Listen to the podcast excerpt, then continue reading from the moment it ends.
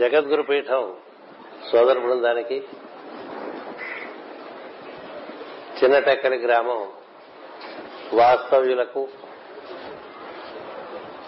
ఇతర భక్తజనులకు అందరికీ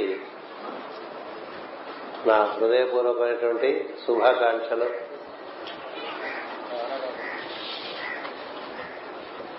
హేమళింబనామ సంవత్సరం దక్షిణాయనము శరదృతువు కార్తీక మాసము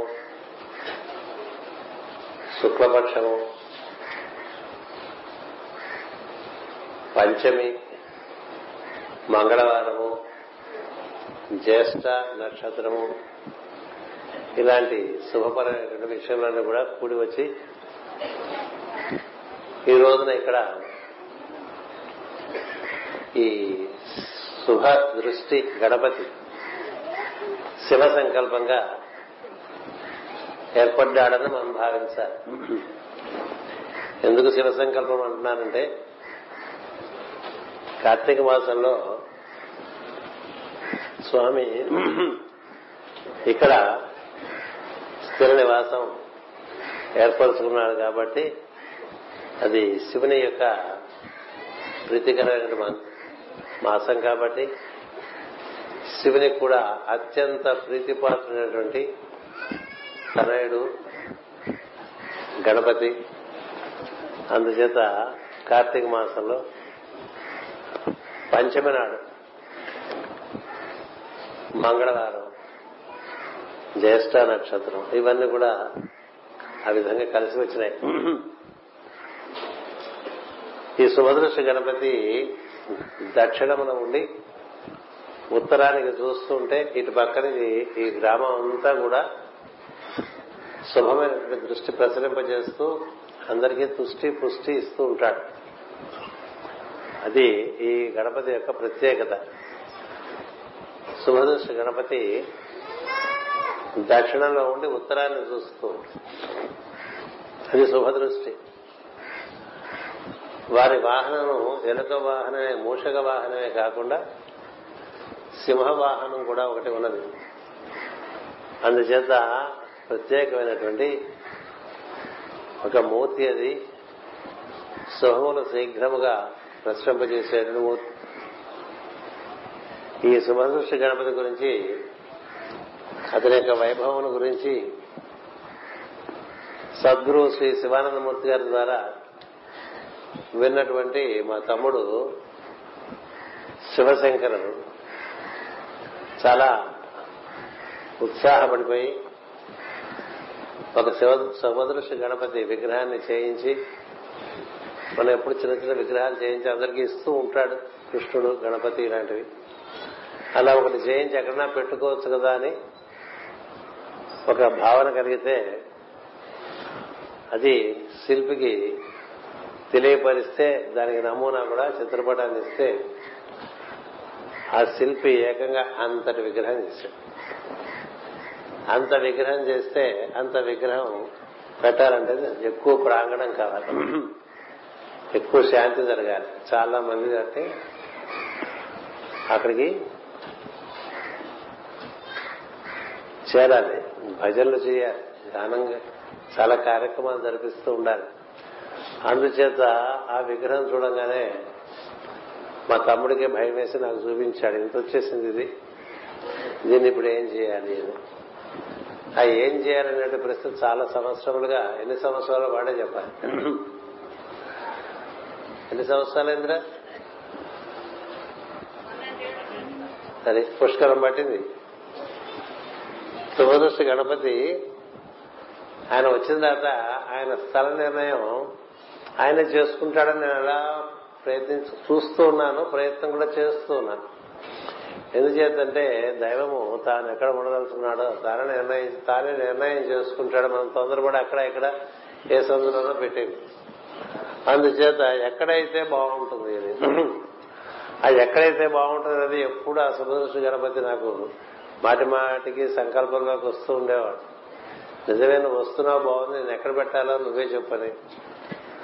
అలా అలా అలా అలా అలా అలా అలా కాలం గడిచిపోయింది. ఎక్కడ జగద్గురు పీఠం ఉండేటువంటి వసతుల్లో అన్ని అన్ని చోట్లకి నేను వెళ్తూ ఉంటా. జగద్గురుపీఠంలో ఉండేటువంటి సమస్త కేంద్రాలకి నేను వెళ్తూ ఉంటా. వెళ్ళిన చోటల్లా సుభదృష్టి గణపతి ఉండే అవకాశం ఇక్కడ ఏమైనా ఉంటుందా అని చూస్తూ వస్తూ వచ్చా. అలా చూస్తూ వస్తూ ఉంటే చెట్టు చివరికి ఏం జరిగిందంటే విశాఖపట్నంకి నైరుతిగా ఉన్నటువంటి నీలగిరిలో మనకి దుర్గ పర్వతం అగస్త్య మహర్షి యొక్క ఆశ్రమము మాస్టర్ సివివి గారు అక్కడే ఉంటారు అనేటువంటి ఒక సందర్భంలో అది పవిత్రమైన ప్రదేశం పోనీ అక్కడ ఏర్పాటు చేద్దామా అని అనుకున్నా.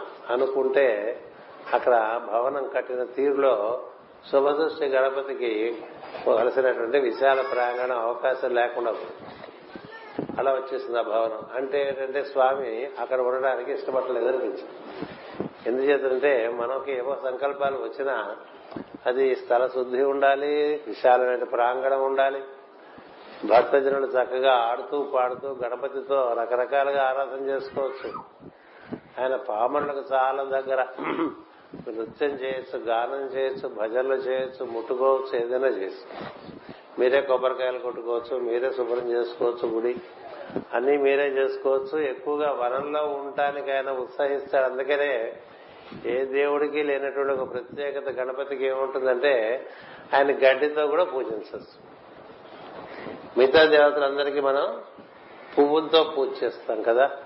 అది కూడా సుగంధాన్ని సుపుష్పాన్ని అంటూ ఉంటాం. అంటే మంచి వాసన కలిగినటువంటి పువ్వులతో పూజ చేయొచ్చని. అంచేత గణపతి వరకు ఏమవుతుందంటే నాకు అవన్నీ ఎక్కర్లేదురా మీరు గడ్డి పోస పడేసి దండం పెట్టినా నేను అనుగ్రహిస్తానని చెప్పేటువంటి పద్ధతి.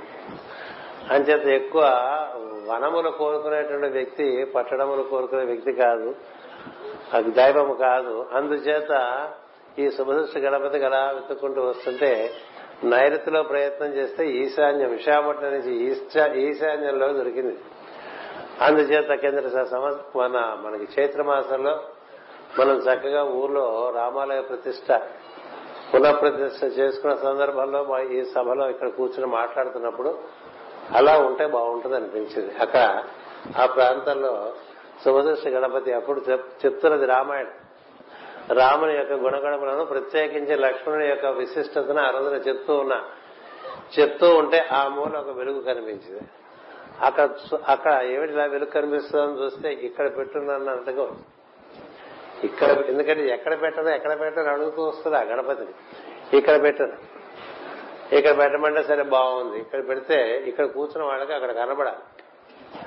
దాని తగ్గట్టుగా దాని డిజైన్ చేసేదంటే ఇప్పుడు అక్కడ ఉండేటువంటి ఆ మందిరంకి ఈ ముందు కట్టామనుకోండి మనం ఇంకొక స్తంభం ఆ స్తంభం మన గణపతి చూడలేకుండా చేస్తాం. సుభదృష్టి గణపతి మన చూడాలి మన ఆయన- మనం ఆయన చూడాలి అట్లా ఉండేట్టుగా అక్కడ పెట్టు ఆ విధంగా చేయొచ్చు అని వర్మ గారికి నేను చెప్పడం జరిగింది. చేయించి ఇది ఈ మొత్తం గ్రామానికి మొత్తం గ్రామానికి అతను సకల శుభములను కనిపించడానికి ఇక్కడ మెరుస్తాననేటువంటి ఒక భావన నాకు కలిగింది. అందుచేత ఆ విధంగా వర్మ గారికి చెప్పడం ఆయన నేను చెప్పిన దాన్ని అవగాహన చేసుకోవడంలో కొంత పొరపాటు పడి అక్కడ పెట్టి అక్కడ నిర్మాణం చేశారు చిన్న మందిరం. చేస్తే అక్కడ పెడితే వీల్లేదు ఇక్కడ పెట్టాలి. అంచేత ఎప్పుడో శ్రావణ మాసంలో అంటే మన చైత్ర మాసంలో అనుకున్నది భాద్రపద భాద్రపద మాసంలో వెలుస్తాడేమో స్వామి అనుకున్నాను. ఎందుకంటే చైత్రం తర్వాత వైశాఖం ఉంది జ్యేష్ఠ ఉంది ఆషాఢం ఉంది శ్రావణం ఉంది భాద్రపదం ఉంది. కదా ఏమాత్రం మందిరం గనక అని చేత వచ్చేస్తున్నారు కదా కాదు భాద్రపద మాసంలో స్వామి రారా ఆయన సరాసరి కార్తీక మాసాన్ని ఎన్నుకున్నాడని నాకు అనిపిస్తుంది.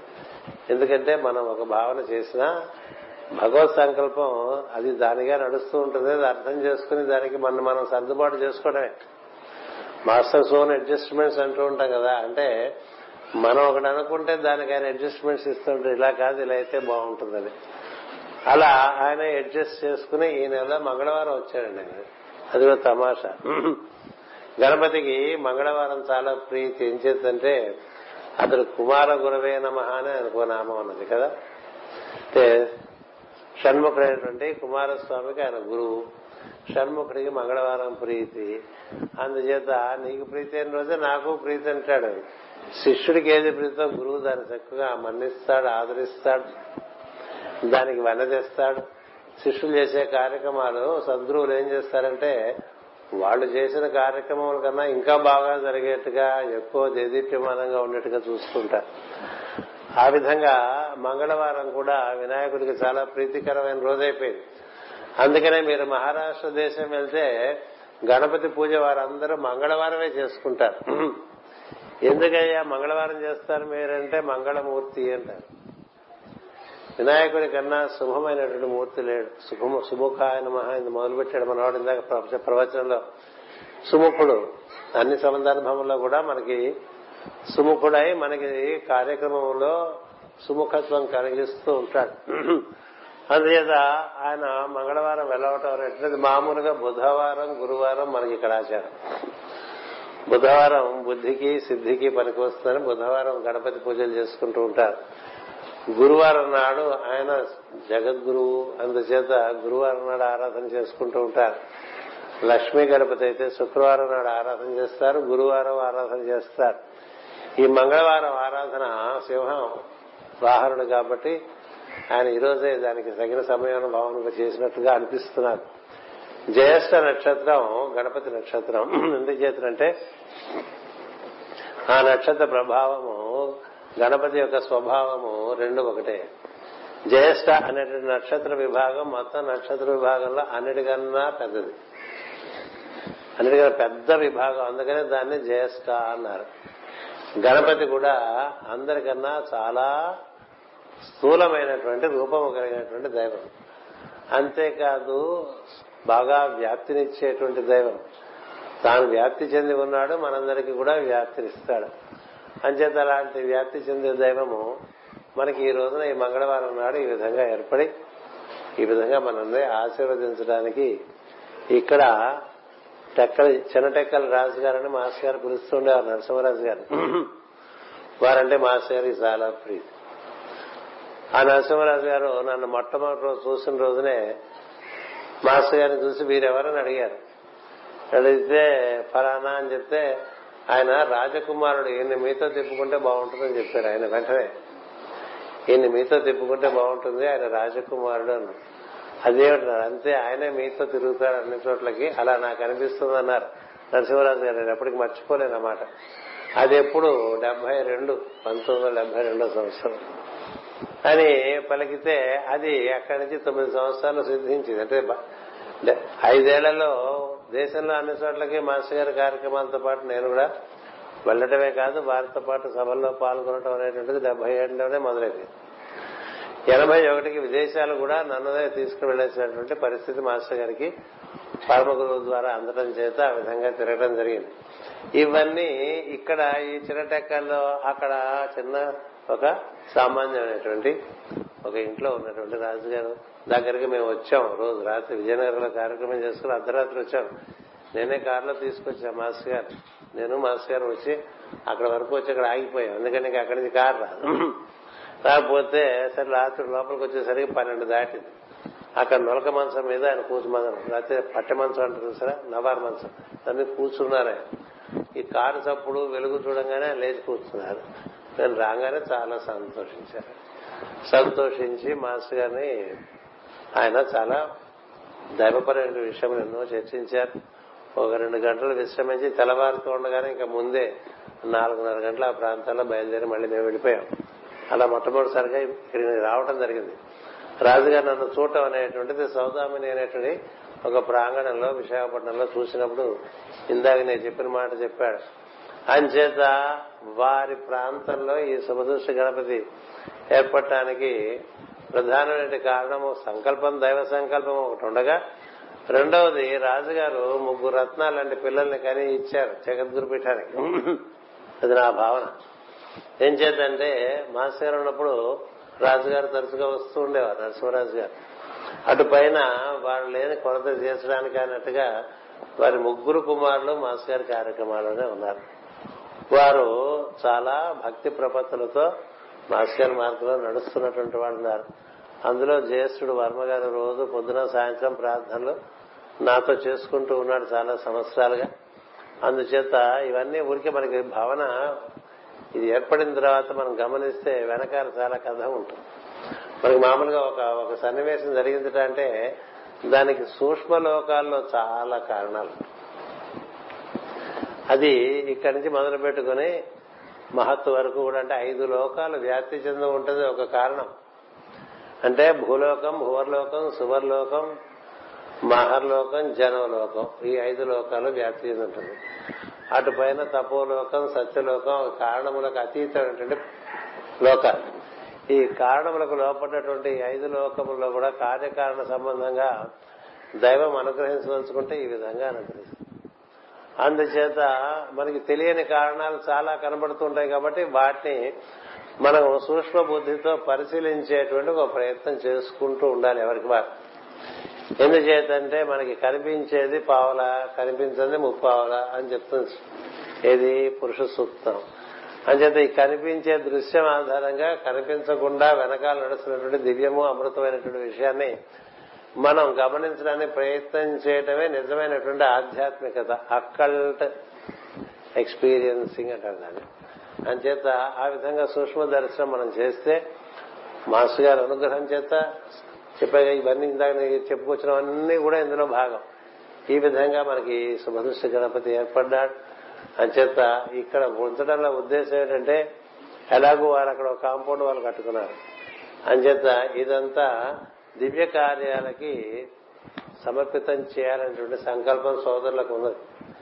అంచేత ఇక్కడి నుంచే మనకి యువి రాజు చిరంజీవి ఇక్కడ కూర్చుని చక్కని ప్రసంగాలు అవి చేస్తూ ఉంటాడు ఎంతో మందికి మంచి విషయాలు బోధన చేస్తూ ఉంటాడు చాలా మందికి స్ఫూర్తినిస్తూ ఉంటాడు. నిజానికి ఈరోజు మేము ఆ ప్రధానమైన రహదారిలోంచి ఈ చెరడెక్కల గ్రామంలోకి వచ్చినప్పుడు మొట్టమొదటిగా అక్కడ మోటార్ సైకిల్ మీద తుమ్మిదల్లాగా ఇక వీరంతా ఈ విధంగా ఓం గం గణపతయే నమ అనేటువంటి మంత్రము వెన్నుగా అంటే వెనక భాగంలో ముద్రించబడినటువంటి వేసుకుని మోటార్ సైకిళ్ళ మీద వచ్చి అక్కడి నుంచి మమ్మల్ని స్వాగతం పలుకుతూ లోపల తీసుకొచ్చారు. అదే మన చైత్రమాసంలో వచ్చినప్పుడు జై శ్రీరామ్ అనేటువంటి మంత్రాన్ని ధరించారు. ఇప్పుడు ఓం గం గణపతి నమ అనేటువంటి మంత్రాన్ని ధరించారు. అక్కడి నుంచే గణపతి ఆహ్వానిస్తున్నట్టుగా భావన కలుగుతుంది. లోపలికి వచ్చాం పూజ చాలా ఎక్కడ శక్తి వంచన లేకుండా కన్సెషన్స్ కొట్టకుండా నాకు చేతనంతా అక్కడ పూజ చేయడం జరిగింది రుద్రాభిషేకంతో సహా. ఎందుచేత రుద్రాభిషేకంతో చేశారంటే ముందు అనుకోలేదు రుద్రాభిషేకం నేను వర్మకు చెప్పినప్పుడు ఒక గంట పూజ చేస్తానని చెప్పా. కానీ ఇక్కడ గణపతి అధర్వణ శీర్ష ఉపనిషత్తు చదువుతున్నప్పుడు ఇది కార్తీక మాసం కదా కాబట్టి నాకు రుద్రంతో అభిషేకం చేయి అని చెప్పి లోపల నుంచి ఒక ధ్వని వినపడింది. అందుచేత వెంటనే వర్మను పిలిచి శివ పూజ ఉంటే నాకు నమ్మకం నోటికి వచ్చు చమకం నోటికి రాదు. ఆ దగ్గర తీసుకుని చక్కగా రుద్రాభిషేకంతో సహా పూజ చేయించుకున్నాడు స్వామి అంటే అనుగ్రహం ఉన్నది అర్థం. అందుచేత ఈ గణపతి ప్రత్యేకమైనటువంటి మనకి ఋషులు ఇచ్చినటువంటి మహావరములలో మహత్తరమైన వరములలో గణపతి ఒకటి ఈ గణపతి పూజ ఆయన మనకి ప్రథముడు దేవతలలో ప్రథముడు కదా? అందుకనే ముందుగా ఆయన తలిచి మిగతా కార్యాలు చేసుకోవాలి. ఏ కార్యమైనా శుభకార్యమైనా దైవ కార్యమైనా ఇంట్లో శుభకార్యాలైనా దైవ కార్యాలైనా తొలిత అభిగ్రమటంతో దూర్జటినందర నీకు ప్రఖ్యదన్ ఫలితము చేయుమయ్యా. కదా? అంచేత గణపతి అనేటువంటి భావన రాగానే మనలో ఉండేటువంటి ప్రజ్ఞ అంతా కూడా చక్కగా కుదురుగా అమెరికాకు వచ్చేస్తుంది. అది దానిలో ఉన్న గొప్పతనం. ఇంక ఏ దేవత అలా ప్రసాదించలేడు గణపతి అలా ప్రసాదించగలడు. ఎందుచేతంటే గణపతి అంటే అమ్మవారికి ప్రీతి. పార్వతీదేవికి ప్రీతి లక్ష్మీదేవికి చాలా ప్రీతి సరస్వతీదేవికి చాలా ప్రీతి. చాలా చోట్ల ఎప్పుడు కూడా మేము చూస్తే గణపతికి అటు ఇటు లక్ష్మీ సరస్వతులు ఉంటారు. ఎందుచేతనో తెలుసా? లక్ష్మీదేవికి గాని సరస్వతిదేవికి గాని ఏమాత్రం తీరుకున్నా వాళ్ళు వచ్చి గణపతి దగ్గర కూర్చుందాం అనుకుంటారట అంత ఆనందం కలిగిస్తాడు గణపతి. ఎంతటి ఆనందం మనం చెప్పలేము. గణపతి కలిగించేటువంటి ఆనందం అది అపరిమితమైన ఆనందాన్ని ఇస్తాడు. రూపమే అలాంటి రూపం అది. తర్వాత చక్కని సమయస్ఫూర్తి ఎంతో హాస్యము ఉన్నటువంటి మనిషి.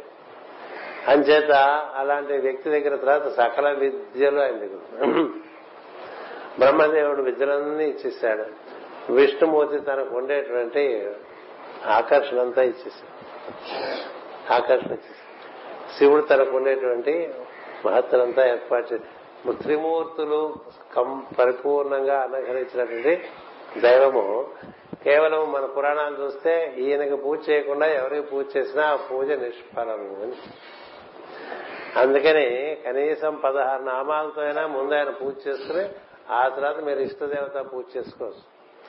అందుచేత సుముఖ శేఖదంతస్య కపిలో గజకర్ణక లంబోదరస్య వికటో విఘ్నరాజో వినాయక ధూమకేతుర్గణాధ్యక్ష పాలచంద్రో గజానన వక్రతుండ సూపకర్ణ హేరంభ స్కంద పూర్వజ ఈ నామాలన్నీ కూడా మనకి ఒక్కసారి చదువుకుంటే అన్ని మనకి ఆయన ఆయన విగ్రహాన్ని ఆయన మూర్తిని ఒకసారి దర్శనం చేస్తూ ప్రత్యేకించి తండ తొండమును. తొండము ఆయనకు ప్రత్యేకత. ఎందుకంటే గజముఖుడు కాబట్టి. ఆ గజముఖము సర్వ అరిష్టములను హరించేటువంటి ముఖం అది. వేదంలో గజముఖమును సమస్త అరిష్టములను హరించేటువంటి ఒక సంకేతంగా ఇచ్చారు. అది గణపతికి శిరస్సుగా మహాదేవుడు ఏర్పాటు చేశాడు. అందుకని మనం గజముఖుని యొక్క మొహం చూసామనుకోండి అందుకని మనం బయటికి వెళ్ళే ముందు ప్రతివారు ఆ ద్వారం మీద పెట్టుకుంటారు. గణపతిని చూసి బయటికి వెళ్ళే అలాగే ఇంట్లోకి వచ్చేప్పుడు గణపతి. ఎంత మనకి గణపతి దర్శనం జరుగుతూ ఉంటే అంత అరిష్టములు దగ్గర చేయరు ఇందాక మీకు చెప్పాను గరికని అది గడ్డిని. ఆయన గడ్డి తీసుకుని ఆయనకి గడ్డి వేస్తేట రాహువు కుజుడు కేతువు శని ఈ నలుగురు దోషాలు మన మీద ఉండకుండా చూస్తాడు మీరు అందుకనే శివ గణపతి పూజలో గరిక పూజ చాలా ముఖ్యమని చెప్తారు.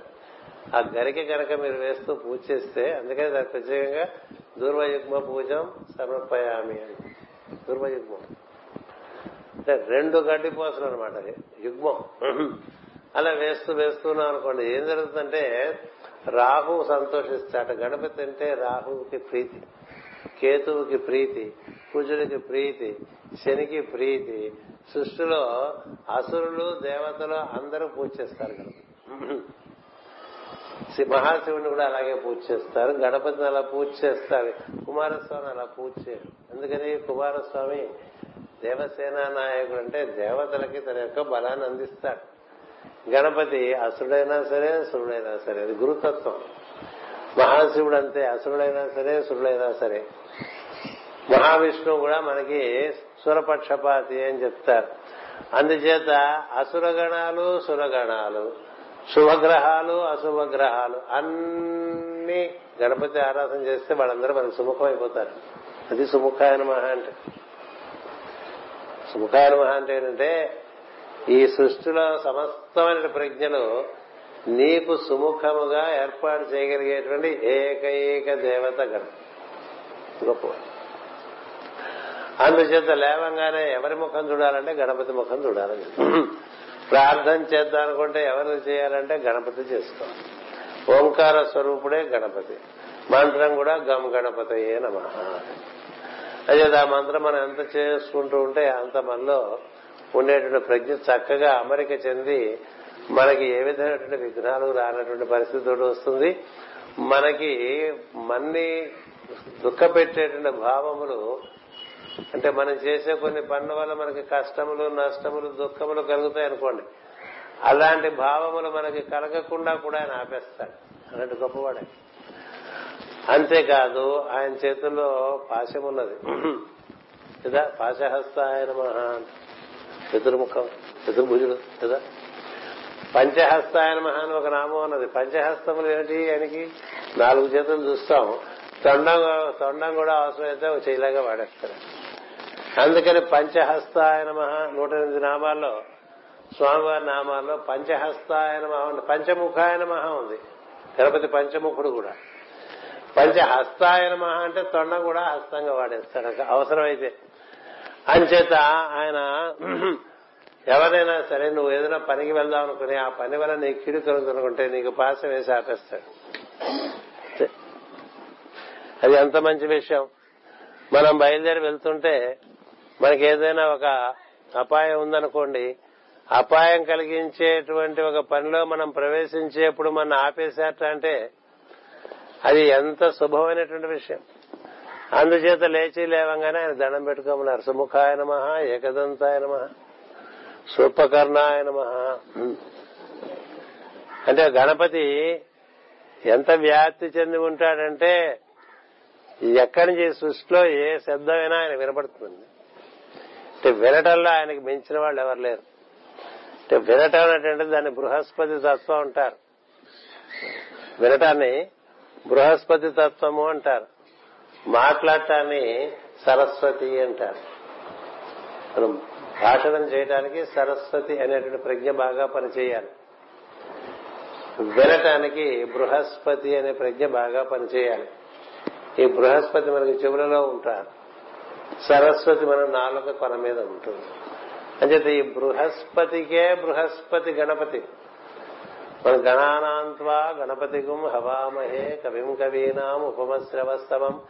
జ్యేష్ఠరాజం బ్రహ్మణాన్ అంటే బ్రహ్మణం చేసేవాళ్ళు ఆయన కన్నా మించిన వాళ్ళు ఎవరు లేరట. అంటే ఏదైనా చెప్పదలుచుకుంటే ఆయన చెప్తూ ఉంటే ఇంకంతకన్నా చెప్పగలిగిన వాళ్ళు లేరు. జ్యేష్ఠరాజం బ్రహ్మణాన్ బ్రహ్మణస్పత బ్రహ్మణస్పతి. అంటే ఈ ఈ బృహస్పతికి బృహస్పతిని బ్రహ్మణస్పతి అంటారు.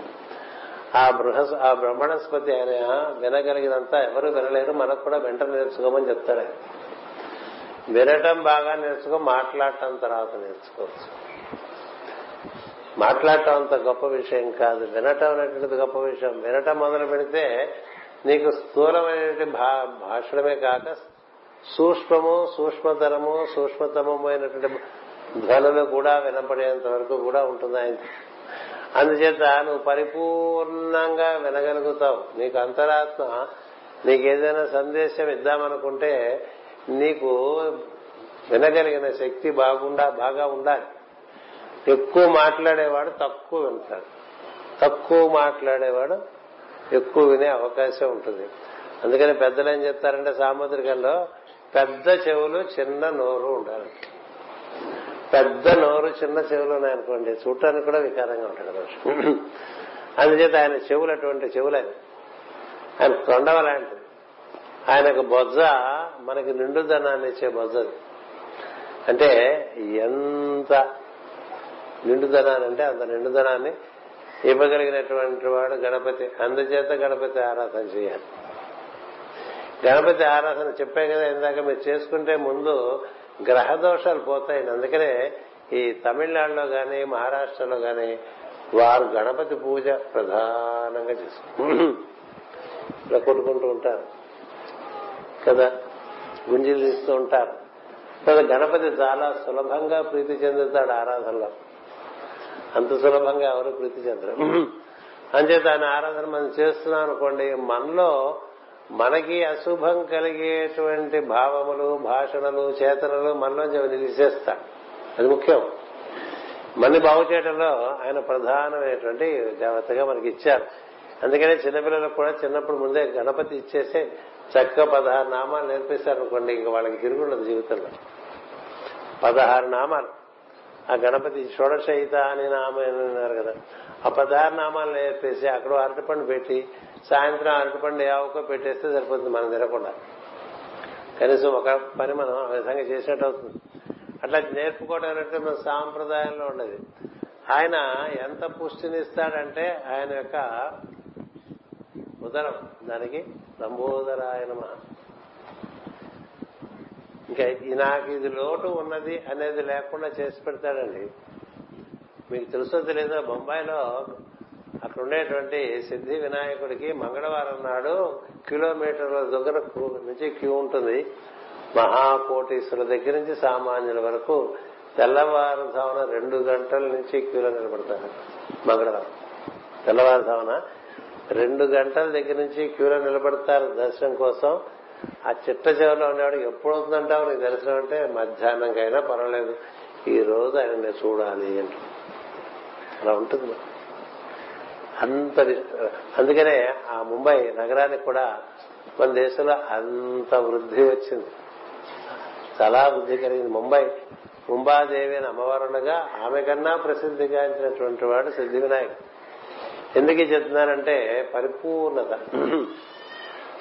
పరిపూర్ణతకు గణపతి ప్రధానమైనటువంటి రెండవ సిద్ధిని బుద్ధినిచ్చి సిద్ధినిస్తాడు. మనకి చక్కని బుద్ధిని ఏర్పరిచి తద్వారా సిద్ధినిస్తాడు. అంతేకాదు సతతము మోదం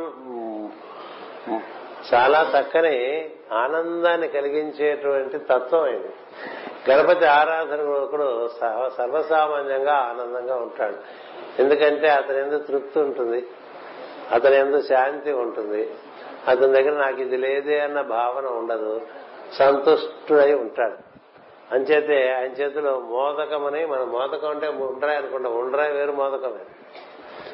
మోదకం అది తీపిగా ఉంటుంది. అది తీపి ఆయన అది పట్టుకుని ఉంటాడు. ఎందుకంటే నీకు నేను మోదం కలిగించాలని ఇక్కడ కూర్చున్నానని చెప్పడానికి. అంతేకాదు నేను తిండిపోతున్నాను కాదు.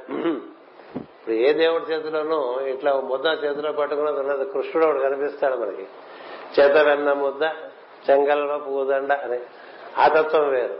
ఈ తత్వం నీకు నేను మోదాన్ని కలిగించడానికే ఉన్నారా సృష్టిలో మోదాన్ని కలిగించడానికి సృష్టిలో ఉన్నానని ఆయన కపిలాయన మహా అని ఒక నామం ఉంది గణపతికి. ఎందుకు తెలుసా?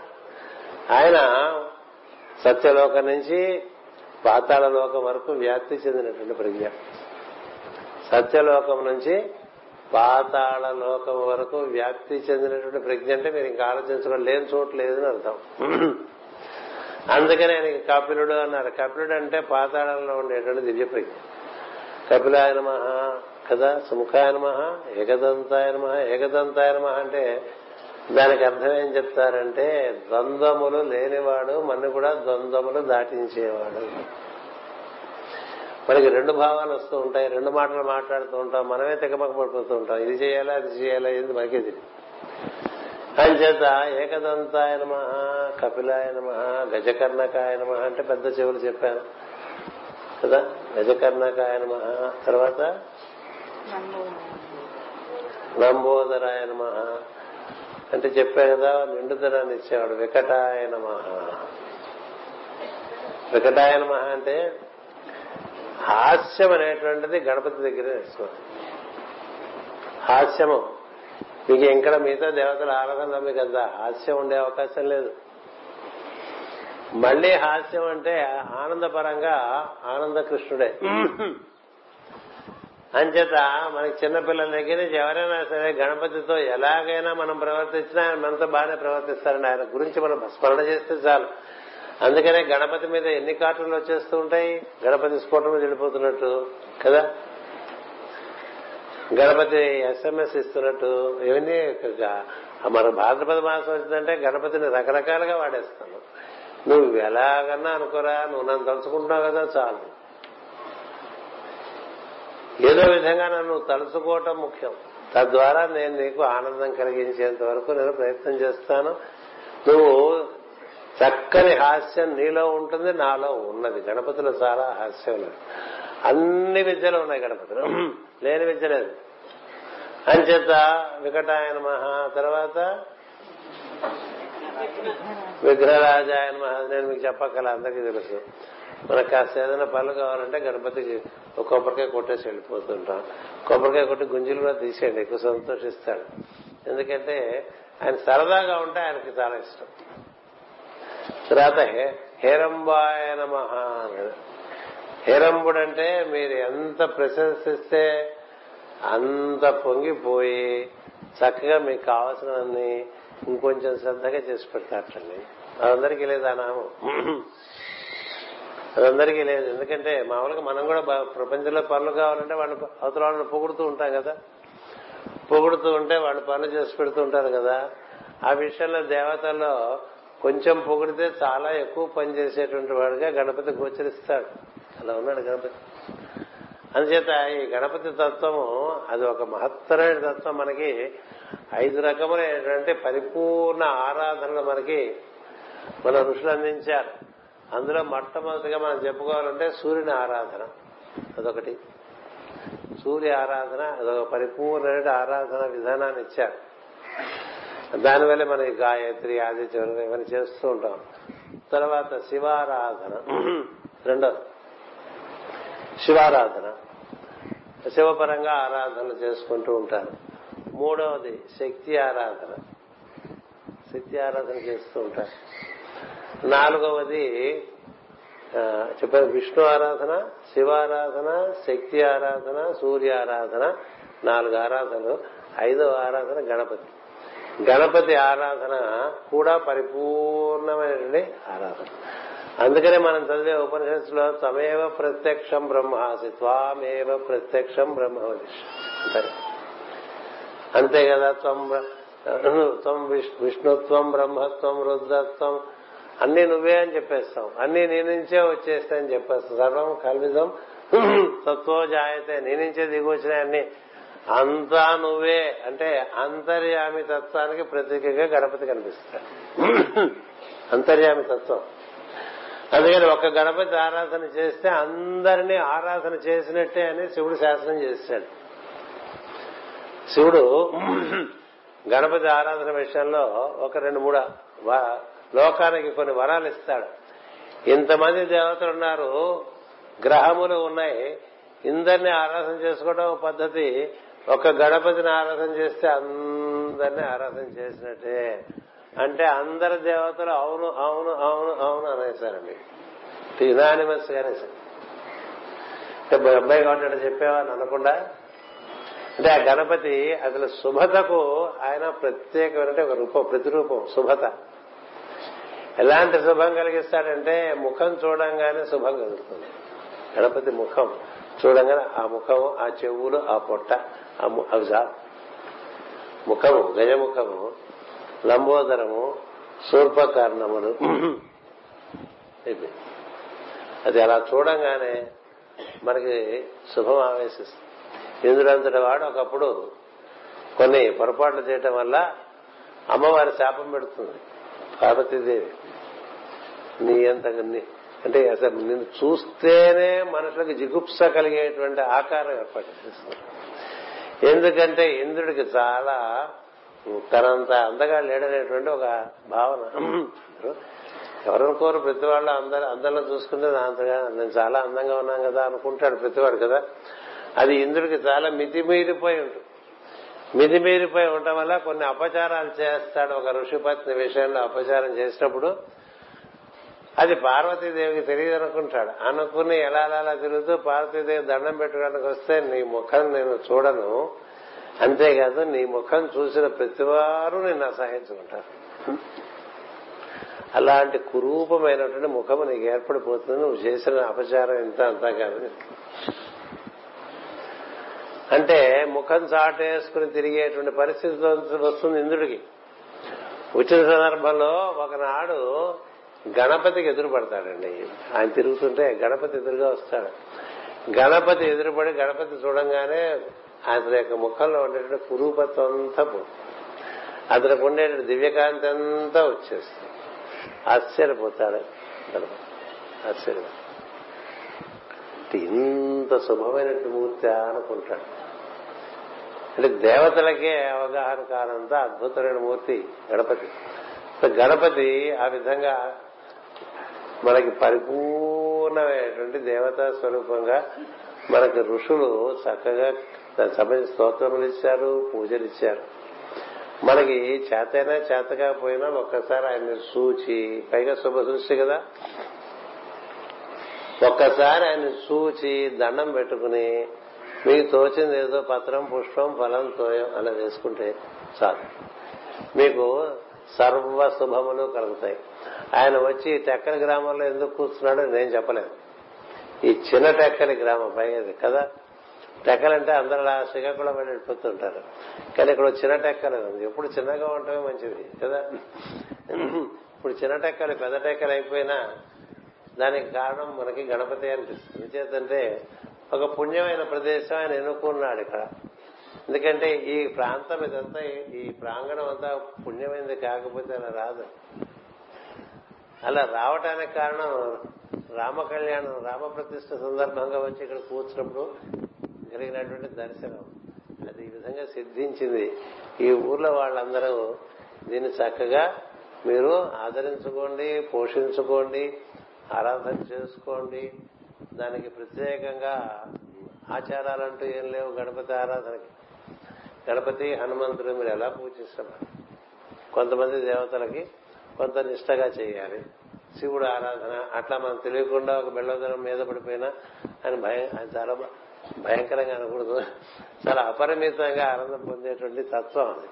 అలాంటి తత్వాల్లో గణపతి తత్వం ఒకటి. అందుచేత మీరందరూ చాలా అదృష్టవంతులు. ఈ కార్యక్రమం ఈ విధంగా ఈ రోజున ఈరోజు జరిగినది. ప్రత్యేకించి ఈ గ్రామస్తుల కోసం జరిగింది.